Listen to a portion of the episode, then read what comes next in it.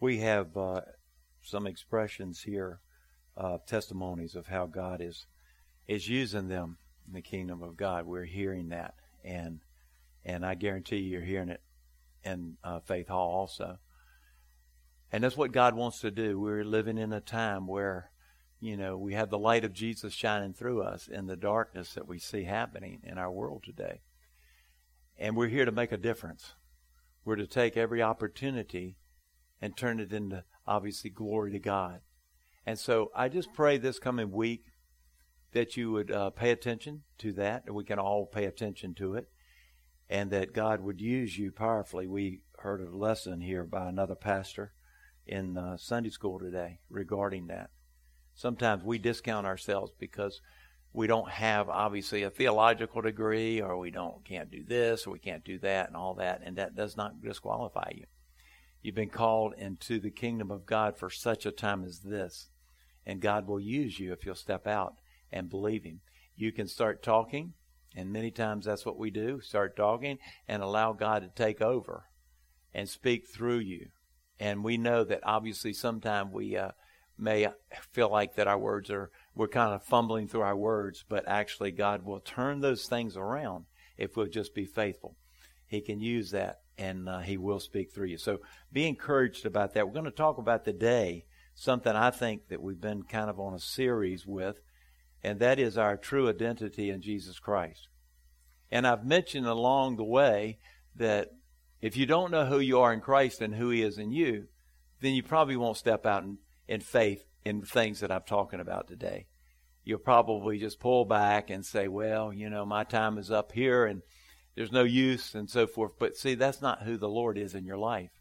And so knowing who you are in Christ and having that certainty and that confidence doesn't make us arrogant or, uh, or cocky. What it does is humble our, humbles us because we know it's the Spirit of God flowing through us, but it also gives you confidence.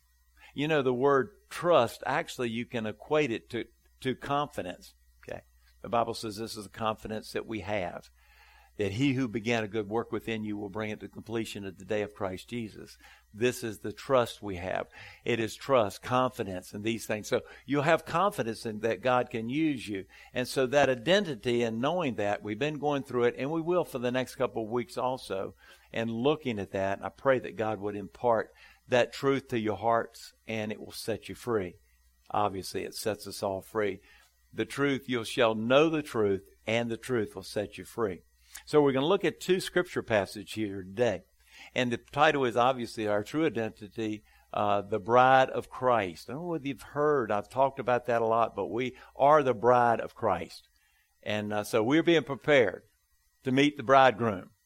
And I'll tell you, it's uh, going to be a glorious occasion. And then the marriage supper of the Lamb is going to be wonderful. And if you're here today and you're born again, you're saved, you've put your faith and trust in Jesus Christ, then actually you'll be a part of that. And we know that obviously sometimes we think, well, I sin, I stumble through life and so forth. But God looks at you differently. And we talked about that. He calls you a saint. And I know that's like, wow, does that refer to me? Yes, it does. And that's how God sees you because he doesn't, we, we don't see ourselves the way God sees us. And so I pray that would shift, that you would do it. It would not cause us to, to be uh, boastful or act cocky or arrogant in any way and humble ourselves, but we know who we are in Christ. I pray that you will even know more today after we speak about this from the Word of God. Two passages of Scripture. First, Matthew chapter 22, and we're going to look. If you'd like to stand while we read this, certainly, certainly make yourself available. Let's say it together. And Jesus answered and spake unto, again the in parables unto them, saying, the kingdom of heaven is likened unto a certain king who made a marriage feast for his son and sent forth his servants to call them that were bidden to the marriage feast, and they would not come. Again, he sent forth other servants, saying, Tell them that are, are bidden, Behold, I have made ready my dinner, and my oxen and my fattens, fatlings are killed, and all things are ready. Come to the marriage feast. Okay, that's the first scripture. And we'll look at Revelation chapter 19. Let us rejoice and be exceedingly glad. And let us give the glory unto him, for the marriage of the Lamb is come, and his wife hath made herself ready. Amen. And it was given unto her that she should array herself in fine linen, bright and pure, for the fine linen is the righteous acts of the saints. And he saith unto me, Right, blessed are they that are bidden to the marriage supper of the Lamb. And he saith unto me, These are the true words of God. Amen. Thank you. you may be seated. Get the picture. What God is doing is preparing us. He's preparing us actually for the bridegroom when Jesus comes back again. And he's preparing us for the marriage supper of the, of the Lamb. That's going to be a wonderful time when all the saints that have believed upon Jesus from eternity, from way back, from history past, right on up to the time Jesus comes again, it will be an exceedingly great time beyond anything we can imagine. I've always said this side of heaven, we know we're being prepared for obviously our eternal life, and that is true. And so I want to back up just a moment here and, and reiterate about our identity in Christ because God wants us to put aside all the pretenses that come with religion. The Pharisees had religions, do's and don'ts and so forth, and all these laws and rules and regulations and so forth. It's about a relationship, not the religion.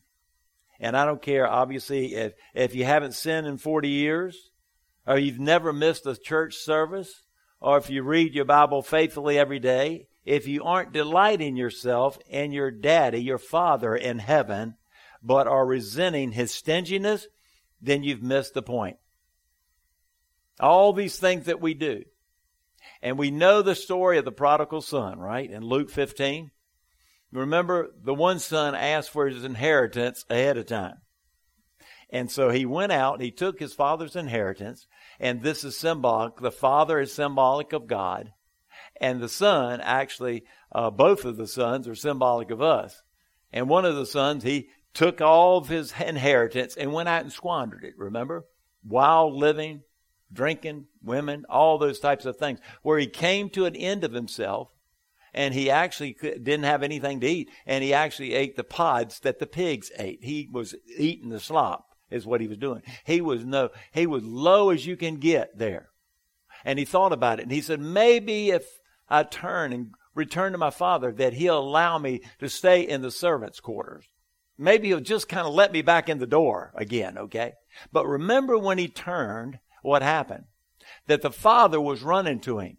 And they came together, and remember what God did. He put the robe on him, symbolic, obviously, there of, of many spiritual things. The ring, symbolic, and the shoes there upon the sandals that were on his feet. So he provided for him way beyond what you would imagine because the Father accepted him back. And he said, Come on in because we've got the fattened calf. We're going to have a party here because my son, who was once lost, has now been saved. Amazing grace, how sweet the sound. We just sang it, okay? And so they had a party. But the other son is not talked about a lot. And the other son obviously resented his uh, brother from getting all the attention. And so he was complaining to his father. Again, symbolic of God. He's complaining about that and, and saying, how come you're doing all these things for your son? He went out and squandered everything. I've been here with you and I was behaving myself and I didn't do all those things that my brother did and so forth. And yet it looks like he has been richly rewarded. And remember what the Bible says about that Luke chapter 15. He told him, the father said, son, you've been with me all these times. And he was saying that all these things have been given to you all this time. All of it was available to you. And yet you're complaining about it, you see. And that's why we are. We don't know what God has provided for us. And it's important that we know that. Perhaps you've heard the story of the man who bought his ticket on a transatlantic cruise ship. He filled his suitcases with cans of food and crackers and bottled water for the two week journey. He was shown to his cabin, and there he remained for the entire two weeks until just before the ship got to England. And on the final day before they arrived, there was a knock on his cabin door.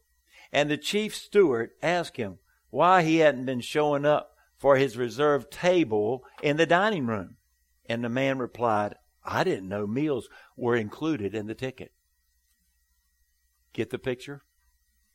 There's so much that God has given us that we don't in any way tap into it and understand it because obviously we don't know all that is ours as children of God here. We know we're going to heaven because we've accepted Jesus and we believe upon Him. But we have life and have it more abundantly here on this earth. But sometimes we don't walk in that because we're ignorant of that. Remember, you shall know the truth and the truth will set you free. You got to know the truth. And so I'm here to tell you today what the Bible says about you and me. And sometimes we have missed it because we somehow, obviously, we know our past, know our present, and the things we're, we're uh, sometimes worrying about the future, and all these things around us that vie for our attention. And God wants to show us who we are in Christ. You see, we worry about our situation here in this world. We worry about inflation. We worry about all this, uh, the border situation. We worry about a blimp going overhead here, and what does that mean? We worry about the other uh, uh, UFOs that they're seeing out there that shooting down and doing this and that. And what is all that about, you see? But as children of God, we've got to know we have a Heavenly Father who watches over us. And nothing can touch you and me unless somehow God allows it. We've got to remember that. Because if we don't, we'll worry about this and that, and before long, your stomach will be a knot. And God is saying, that's not what I want you to do. God is saying, I want you to trust me. I want you to know. And my relationship together, and this goes both ways. It's Christ in us and we're in Christ. It goes both ways. And so I want to look at the day here at the role of the church. And that's you and me. We're the church as the bride of Christ. You're saved. You believed upon Jesus. And so we are part of that great gathering that will take place there at the, not the culmination of history, but you could say at the end of the age or whatever, because history will continue on, certainly here. But it's a mysterious truth here about our relationship between God and His people. And actually, Jesus is described as the eternal bridegroom, and we're spoken of as His bride. Obviously, this is not a new theme in the Bible because God calls Israel His wife throughout the Old Testament there. And obviously, there's a relationship between husband and wife. He calls them very intimate there. And he uses the language of adultery and infidelity. And in the New Testament, the, like the church, it's not spoken of as a wife there, but as the bride, betrothed or engaged and being made ready for her wedding day. The celebrated and much anticipated day when Christ comes for his church at the end of the age here. Jesus used many parables to describe this mysterious thing that he was ushering in called the kingdom of heaven. It's something obviously wonderful. And if you ever get a chance, look into it, Google it. What does it mean? And get an idea when we talk about the kingdom of heaven exactly what that is. And so in Matthew 22, the first scripture there we read, he spoke to them in parables. A lot of times they're like stories that Jesus told, and they all held a meaning, very significant meaning here. And so what was happening in this particular story is saying that a king who gave a wedding feast for his son, and he sent out all his slaves to call those who had been invited to the wedding feast, and they were unwilling to come. Again, he sent out other slaves, saying, Tell those who had been invited, Behold, I have prepared my dinner, my oxen and my fattened livestock are all butchered, and everything is ready. Come to the wedding feast. Now, I want you to notice here what he's saying here that when the king called all, you see, everybody has an opportunity to receive Jesus Christ into their lives. The Bible, Jesus, the Word of God says that He wishes none to perish, but all come to everlasting life. So that invitation is extended to all. Will all receive that invitation? No. But yet, God is saying today, He went to the Jewish people, He went to uh, the, those people, and, and they rejected Him overall. Not all, because they're Messianic Jews, back then and they are today. And even in the Old Testament, they believed upon God and, and had faith in Him. But we see here the invitation's offered to everybody. So don't ever think that somehow maybe God has forgotten about this group of people or that group of people. God is a just God and He will provide that for those who will hear Him. There are people turned away. And sometimes we look at it and say, well, other religions, we know they already are stuck in that religion and somehow we have a better opportunity to receive Jesus Christ. Well, a revelation of Christ in our hearts can take place no matter where you are or what you're involved with. God can break through. And that's why our prayers are so important. So he was uh, inviting everybody to this wedding feast now. Yes, come into the kingdom of heaven, definitely. But he's saying, I want everybody to attend this feast. I want everybody to sup with me, to sit down there at the table, as it may be said from that viewpoint. Everybody here.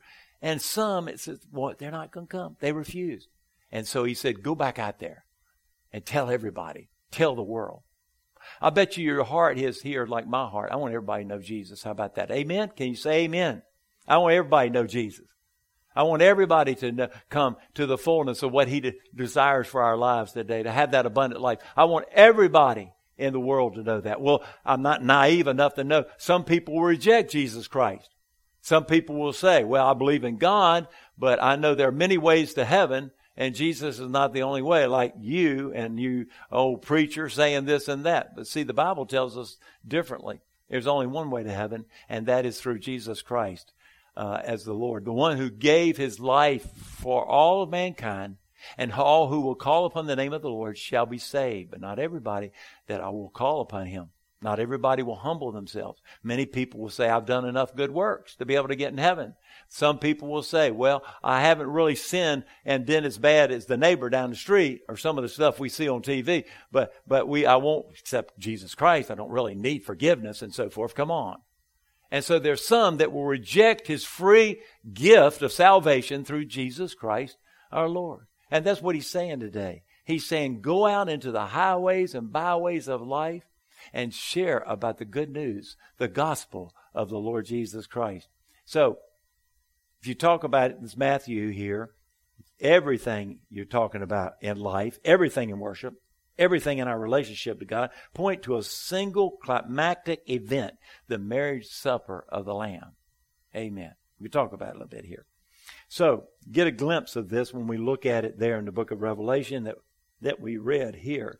And it says at the end, Blessed are those who are invited to the marriage supper of the Lamb. It will take place in history at the end of the age, not, not the end of the world, but end of the age. There's a difference there, certainly here. And then verse 7 tells us that in heaven, all of the saints and angels are awaiting this simple climactic event, the marriage supper of the Lamb here. And see, there's an incredible expectation and anticipation that is built, been built from the foundation of the world to witness this marriage of the Lamb of God and his bride, the church, you and me. It all's coming together. I want you to see how, who you are in that. Because you some of us say, well, I, I'm not worthy. No, you're not. But you are with Jesus because he, you made, he made you worthy. Some people say, well, I'm flawed here and there and I've stumbled and fell and all this stuff. We all do. That's why Jesus came to forgive us of our sins, to prepare us for this great feast here. So why would we be invited to our own wedding feast? It's because obviously to be invited and to accept that invitation makes us a part of the bride herself. And so what does it mean that she has made herself ready? It means that that bride, you and me, has been prepared from at for at least 2,000 years and is the collective collection of broken, obedient, and priceless saints who have submitted to the cleansing work of the Holy Spirit to become this spotless bride from eternity, from way 2,000 years ago. They have submitted themselves to the cleansing work of the Holy Spirit in their lives to be prepared for this feast. How do you do that? You surrender. You see, we surrender when we come to Jesus because we realize through conviction, through a revelation of the Holy Spirit, that somehow we can't save ourselves. And we all of a sudden realize that amazing grace that God sent his only begotten Son in the world, and he took our place. You see, Jesus takes our sins on him. We take his righteousness. It's called the great exchange, actually, theologically. The great exchange. He's changed. We exchange our sins for his righteousness. Good news. That's the best news you'll ever hear because you'll live forever when, if you believe and you receive. And, and certainly God will, will provide that for you here. And so what does it mean here when you, are cleansed? Because every day in a Christian's life should be a life, a day of surrender. A surrender to the Holy Spirit of God. To do His cleansing work in preparation for you and for me. I know you get busy and I get busy. And sometimes I neglect this, but it really is about surrender. The whole Christian life is about surrender. You're no longer your own. You've been bought with a price. You're no longer Lord of your life. Jesus is Lord of your life. You gave him your life. And so you've taken on that great exchange and you obviously became a new cre- creature in Jesus Christ. You became new. He exchanged all that stuff. He changed your heart. You begin to see people differently. You begin to see circumstances differently. There's a new way of living. Things change in our lives when Jesus Christ has come into your life. You've been born again. You've been saved. And so that cleansing work that the Holy Spirit is doing in my life and your life on a moment to moment basis is preparing us for that marriage feast of the Lamb. Hallelujah. Amen. That's good news. It's going to be wonderful. It's going to be glorious. I know that your word is used all in, throughout Christianity and all that and, and all, but it cannot describe what the inheritance and, and what's been laid up in heaven for you and me. And I even talked about the fact here last week that that's already there for you and I. We have to believe and receive it here. Obviously, we know we as created humanity turned our backs on our creator and we went on a path of our own ignoring the uh, the, the the the the pleas of our suitor who is God himself. And we immersed ourselves in sin and made ourselves unworthy of being that spotless bride. But Jesus came and changed all that. He came. That's why he's worthy. Worthy is the lamb of God who takes away the sins of the world. That's what John the Baptist saw said when he saw Jesus coming he said this. And so we see here Christ redeems us with his own life so that we can be embraced by the love of the bridegroom, the King of Kings, and the Lord of Lords. So why does the Bible use the picture of the bride and groom and marriage supper? Why does he do this here? I believe and think this is an awful, awesome, and difficult image to get our heads around here. Well, we know for men, we can understand the bridegroom's perspective. And then women can understand the bride's perspective here. And what this picture, the parable or analogy communicates is, is just how passionate God is for you and me. How passionate God is for you and me. The picture communicates that God longs for his cherished bride to join him in heaven. The whole thing is setting up that we would live eternity with God Almighty. That's why when people reject Jesus, what they're saying is, I don't want to live in eternity with you. And so when they face God, they're basically saying, I don't want that. And God says, okay. Because see, He will not force us. It's a choice that you and I make and all who receive Jesus Christ in their lives. And some will reject that free gift, the indescribable gift. The Bible talks about it. And so we see here that God longs for His cherished bride to be prepared, to be ready, because he could come back. And I don't know when he's coming back, but I know he's coming back. And I know the Bible is true, and I know every jot and tittle. When you look at the Word of God, it has come to pass, is coming to pass, and will come to pass. Every bit of the Word of God is infallible, inerrant, and it is God breathed, Holy Spirit breathed for those men who pen that very breath of God in the heart of God, so that you and I would come to a saving knowledge of Jesus Christ. And we have 66 books, enough, obviously, You've heard of people in prison, Japan, when in World War II, there were those men that were captured by the Japanese and they were in cages there. And somehow one man got like just a couple pages they ripped from the Bible and gave them a page and they read, they read the, from the, like the two little pages they had. I mean, you're talking about nothing as far as the size in comparison with the size of the Bible. And actually, through that, they had hope. They believed upon the Lord Jesus Christ. They didn't have hardly anything in the Bible, but they believed because of that, the Word of God. See, that's what we're talking. God longs for us to spend eternity with us and the image of God who enjoys us and is filled with affection for us, embracing us in the middle of our weaknesses, our faults, and our failures. He embraces you and me. You see, the fact of the matter is, is you cannot change God's opinion of you. You cannot make God love you any more, and you can't make God love you any less. You cannot change his opinion of you. And you go, well, what if I do something wrong and I've, I have all this and that? You have not changed your opinion of God. He loves us with an everlasting love and the circumstances of life will not separate us from the love of God through Christ Jesus our Lord. That's the good news. You begin to realize that, not just from a from a preacher from a pulpit, but I'm talking about living this and seeing that in your heart of hearts. You cannot change. He will not. He loves us. And He is passionate about me and you. I can't grasp that, can you? You know, see, you can't change God's mind about you. He's pleased with you because you bear the image of His only Son, Jesus. You wear His, His Son's blood. You're covered uh, in His love, and God sees nothing but His own Son. Hallelujah. Whoa. Nothing you can do and not do will make God love you any more or less. God loves you because He chose you. God doesn't make mistakes. The glorious thing about it is, is that you've accepted that love and you've received His forgiveness, then you get to enjoy the very pleasure that God has for you. Can you obviously, can you receive the truth that God delights in you and me? Not because of who we are, you know, we just saw uh, a, a sermon on Peter. Peter was used as far as the church establishing, being used, established the church, the beginning of what God had planned there. And man, he was a mess. Open mouth, inserted foot. And he just stumbled and fell, and he did a lot of different things, and I mean, just bad things, and, and denied Jesus there. And he said, I'd never do that. And yet he did.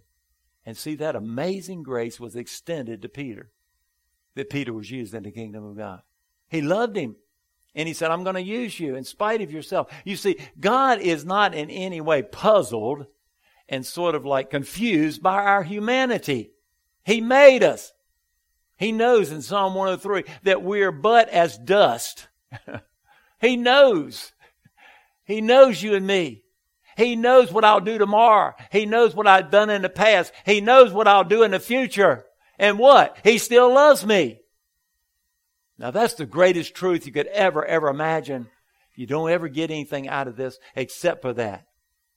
He loves you. We work and we strive. We try to get his acceptance and so forth. When Jesus said, it's finished. I've done it all. Believe upon me. Allow me to put my righteousness in you so that you put your sins on me. God is saying that He's preparing. And this is a picture of Christ, the bridegroom and the church, His bride here. He buys her back from where she had been, paying the most costly a price to save her, and in the process wins her affections. I want to tell you, Jesus is coming back. He's coming back for a bride. You ever thought of yourself as a bride? We're the bride of Christ the bridegroom. Last weekend, Janet will know what I'm getting ready to say here, and Kathy also. Uh, I officiated at Taylor and Emily uh, wedding. It was in Alvin, and I told y'all that I I toured Alvin in the middle of the night. I know Alvin now like the back of my hand, but then I, Cindy, I know thought, well, something's happened because, you know, he's not calling. I finally called her and said, I'm lost. I'll be there as soon as I can get there. I saw some f- few familiar landmarks because we lived in Pearland for years and knew something about Alvin. But I, lo- I got lost and got turned around, you know, in the dark. And some of those country roads back there in Brazoria County, they obviously they're not even marked. I mean, I've never heard anything like this. I said, Are we living in like a, a, Uh, uh, a 200 years ago? What? But there was no signs. There was nothing going back there. And I stop and look and all, and, and it was so dark that night. There was no moon that was shining on the signs and so forth. I had to squinch. I looked, and finally, and the roads would there would be L curves all all the way. So you had to be careful so you didn't run over in a ditch or whatever. Nobody would never find. I'd be still in that ditch. Nobody came went that way. I don't think anybody's been that way in maybe fifty or sixty years. But I'm telling you. But anyway, out there in the middle of the boonies. I mean boonies. And I was telling a couple of the sheriffs there who were there at the party. I said, "You guys are out here in the boonies," and they went, "No." We're from La Marque. I said, La Marque's still the boonies. He laughed. He said, Yeah, it is. And so it was beautiful. You come up out of this place, and it was a, a beautiful, like, uh, setting for inside reception and so forth. And then it had a, a smaller type, was like a chapel type of thing with open air. And we had between 200 and 250 people there. Anyway, I was standing up front, and I was waiting and Emily had wanted me to marry them and read from her Bible she got as a child. And so I stood up here, and Taylor came in, the groom, and stood beside me. Okay. And then finally, when all the bridesmaids and the groomsmen came down and so forth, they opened the door, and there was Emily, radiant. I mean, beautiful. The bride coming down the aisle with her father and walked down the aisle. She was radiant and she was smiling, smiling from ear to ear. She had obviously come meet her groom. And I was sitting there standing, and sometimes I get emotional because it's so it's such a touching moment that standing there to be a part of it. And and she walked down, and finally, you know, of course, who will give this man to be married to this this woman? And Frankie said, you know, her mother and I, and she they stepped up, stood and I talked to them about obviously the declarations and the charges.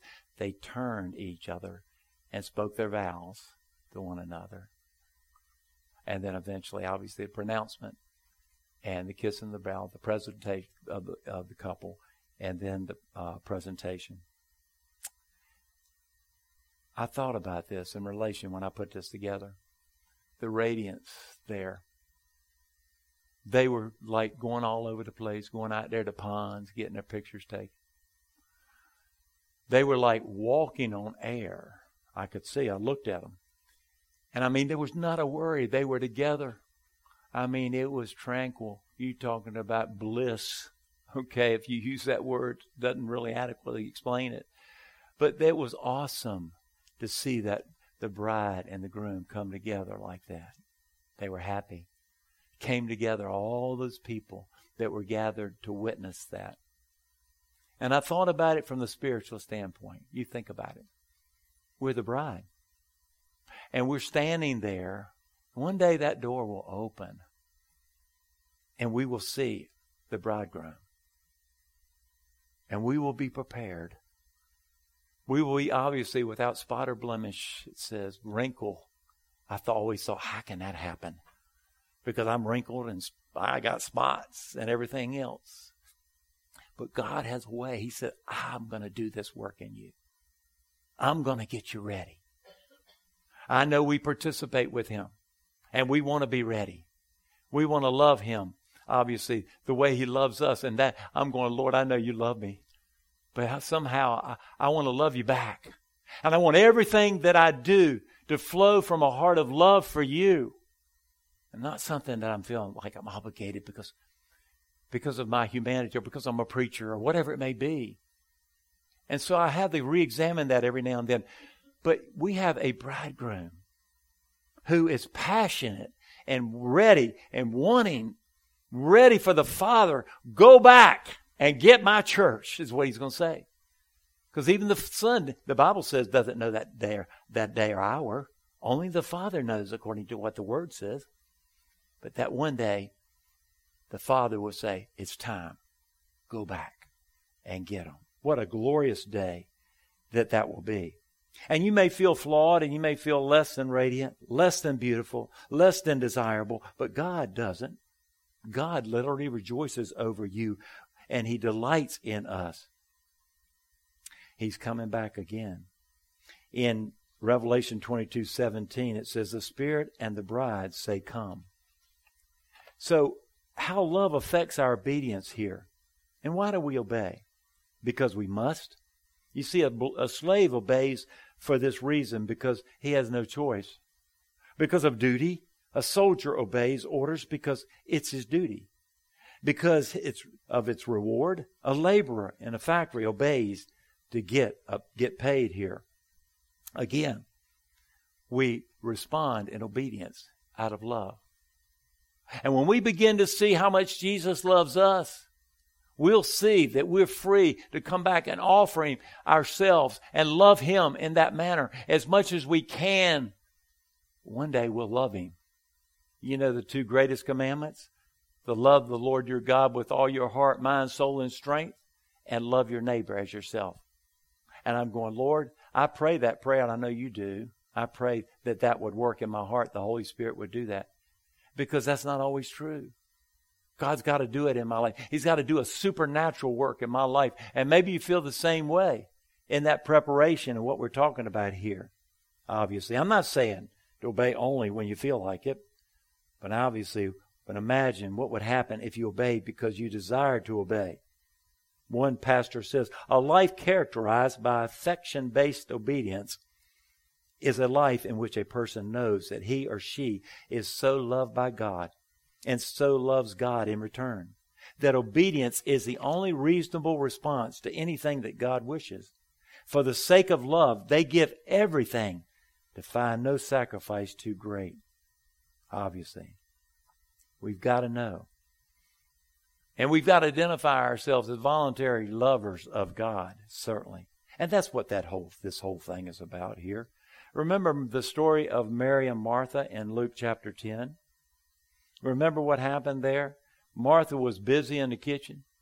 She was fixing things. Man, Jesus had come. And here we go, get in there and fix a good supper and all this other stuff. And what was Mary doing? Seated at the feet of Jesus listening to him. And remember what Jesus said? This one that sat at my feet, that will never be forgotten. And that's what God is calling us. She loved Jesus. Martha did too. But she loved Jesus. And certainly she knew, obviously, that something special was about this man here. And her motivation was her love for Christ. There are two forces vying for our attention, our affections here. One of them, obviously, is it's the same there. Those attentions that are, that are that are vying for our attention. First of all, Satan is seeking to seduce you to satisfy his desire to own you and destroy you and make you his slave. Jesus, on the other hand, is wooing and courting you as his bride to make you spotless and infinitely perfect for your wedding day with him, that you might rule with him forever. But Satan seduces you. And that's what we see today with the old expression is they're looking for love in all the wrong places. They're trying to be filled with whatever it may be. Okay, we see and we know the list of things that we can be filled with instead of being filled with Jesus. We know that. There are two things, there are two options. There are two uh, things that are drawing us. One is the wooing of Christ. And this coming week, I want you to ask the Lord, to let you see his wooing of you. And you know what wooing means? W O O I N G. It means drawing. That means obviously at times he, you get a glimpse of that and you feel, oh gosh, this is good. And then maybe next week, come back and testify. I believe God's going to do that in your life. Jesus is wooing us, folks. He's getting us ready. This is not some kind of blank slate that we're involved in. This is life in preparation to meet the bridegroom. All of that is what we're talking about today obviously. God desires that you and I be awed solely by the pleasures available only through a relationship with Him. Everything else we think, I don't know, it's just it's temporary, right? It doesn't last. But He wants us to come to a place to where we see and we know that we know that the utmost pleasure is in Him and in that relationship. One day, the Bible says we'll see Him as He is. Until then, we see through a glass darkly and we look and squinch, but we do see. And every now and then, God gives us a glimpse. He's going, man, you're doing something good here, Lord. You're doing something great. God's plan is amazing. He created a bride for his son, watched her fall into imperfection, and then offered his son to redeem the bride for himself. Wow. He did that, you see. God was confident. Let me share, share this with you because this is important. God was confident in knowing that he endowed his bride with longings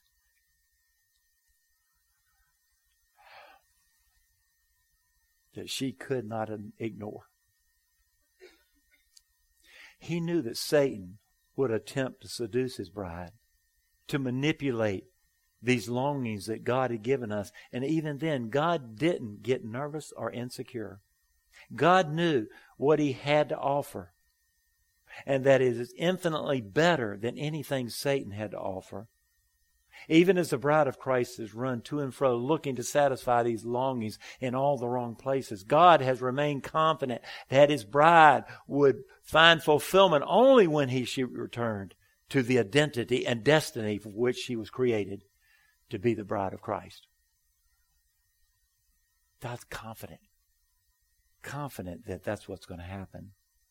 Paul was a man romanced by the gospel. He was a love struck man. In Philippians 3 9, he wrote, I count all things to be a loss in view of the surpassing value of knowing Christ Jesus my Lord, for whom I have suffered the loss of all things, and count them but rubbish, so that I may gain Christ he knew. Paul knew. We're defined by the one who pursues us.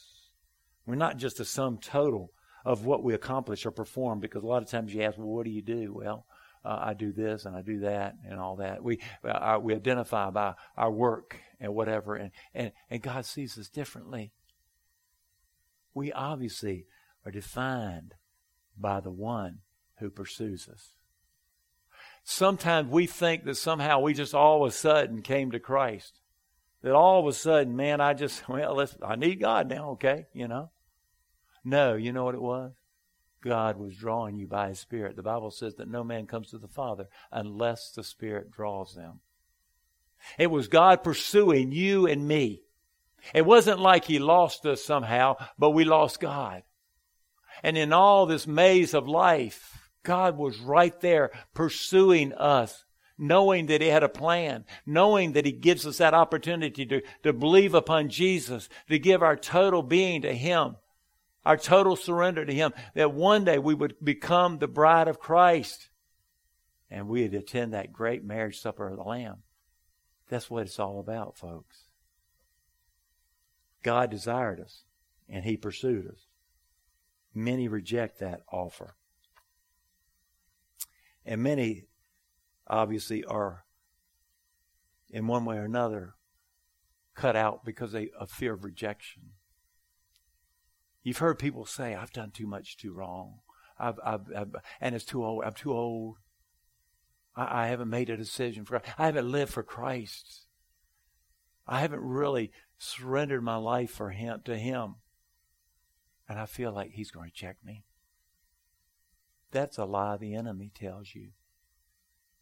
God Almighty is pursuing you, and He's wooing you, and He's drawing you and me. The story here, try to track with me, it's long, but I hope that I can get it across here. One man was the most shrewd business tra- trader on the island, and everyone respected him and his ability to buy things cheaply and sell them for more. He had a knack for enhancing the value of the things that he obtained. And at festival time, this man came to the gathering and chose for himself a wife.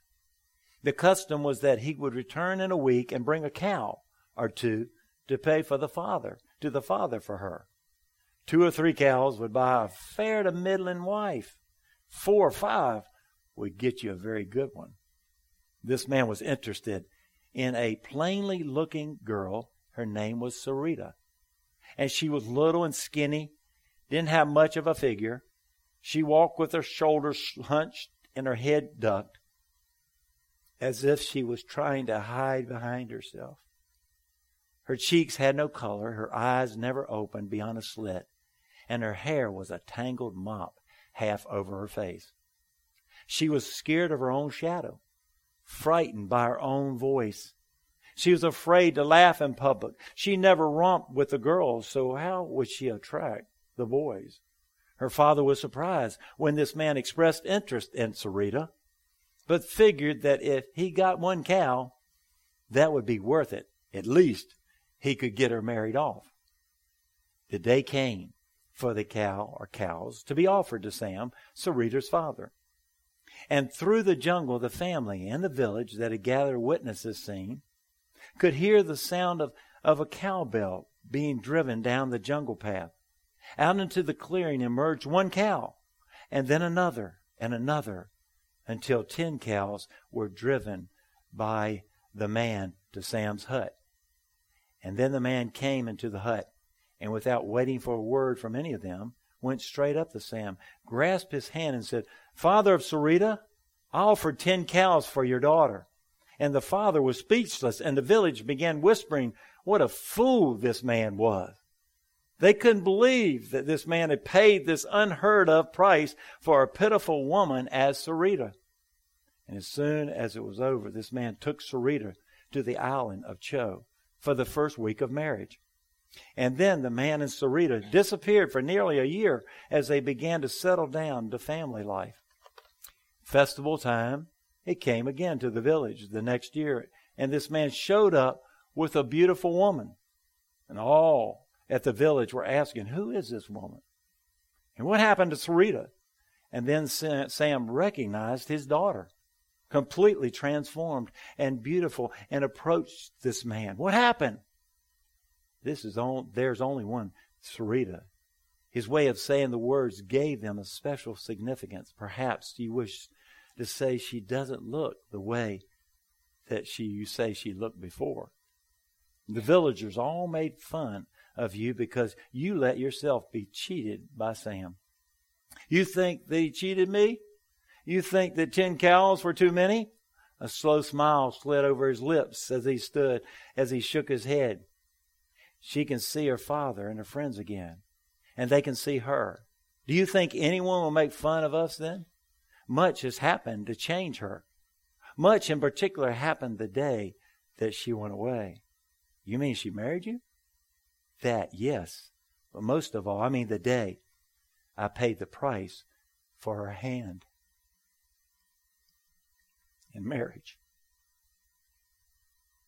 You ever think, he asked, what it does to a woman when she knows that the price her husband has paid is the lowest price for which she can be bought? And then later, when all the women talk as women do, they boast of what their husband paid for them. One says four cows, another maybe six. How does she feel? The woman who was sold for one or two this would not happen to my Sarita. And then you paid that unprecedented number of cows just to make your wife happy. Happy? He seemed to turn the word over on his tongue as if to test its meaning. I wanted Sarita to be happy, yes. But I wanted more than that. You say she's different from the way they remember her? This is true. Many things can change a woman things that happen inside, things that happen on the outside. But the thing that matters most is what she thinks about herself. In her father's house, Sarita believed she was worth nothing. Now she knows that she is worth more than any other woman on the islands. God wants a ten cow bride for his son. He paid an enormous price for the bride. Satan laughed at God when God said, You and I were worth it. God paid with the life of his only Son to redeem you and me from unloveliness. And yet, she has become the most beautiful bride possible. That is the image of the bride of Christ. You get the picture. We were ugly. We looked horrific. And then we turned to Jesus. And He made us beautiful. And one day, when we sit with Him and we sup with Him, that old hymn that says it will be worth it all when we see Jesus, then we'll know and we'll understand. But right now we see in part. But one day we will see Him as He is. Knowing who you are in Christ, what He's done for you and me, and for all who believe and call upon His name. It's the most wonderful, wonderful uh, knowledge and promise and believing that you could ever have. Because when you begin to see yourself, not as that old person there who was rejected by the world, rejected by family many times, rejected by society many times, rejected and walked away from, betrayed, and all the things that we could words we could use has been accepted by his beloved son, Jesus Christ. It will be worth it all. We need that revelation. We begin here, right? And then it sifts to here. Because we've got to know this, and this is the truth, because the truth will set you free. The price that was paid for you and me to redeem us from the hands of Satan, because the Bible says actually that we were obviously enemies of God. And we had the wrath of God coming against us.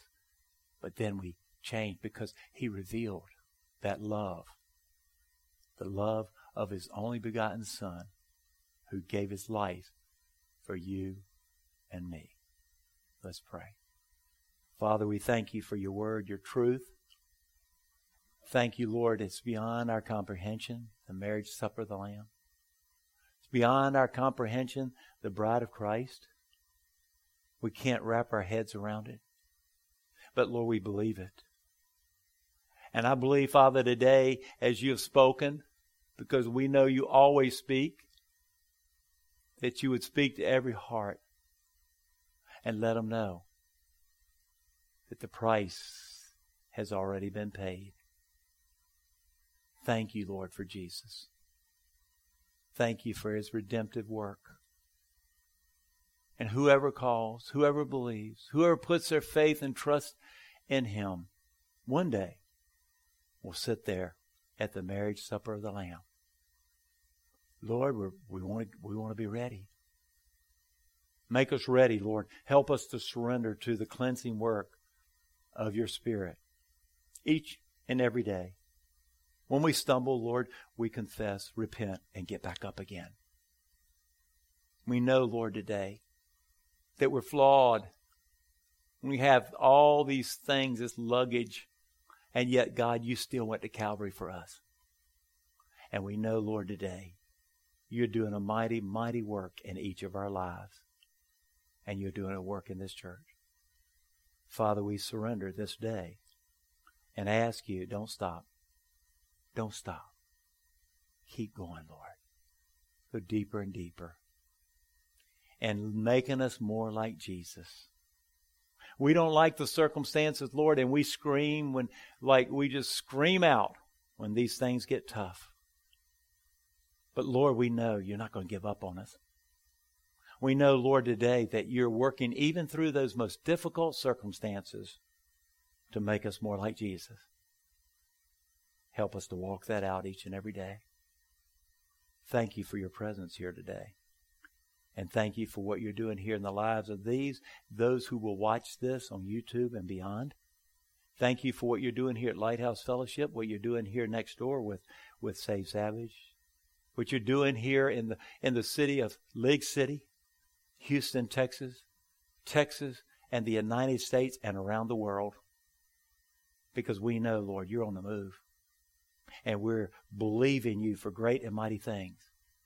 So, Lord, we will praise you and thank you forevermore. It's in Jesus' name we pray. Amen. Amen. Thank you for your attention. Amen. Amen. The Lord bless you and keep you. The Lord make his face shine upon you and be gracious to you. The Lord lift up his countenance upon you and give you peace. And all of God's people said, Amen.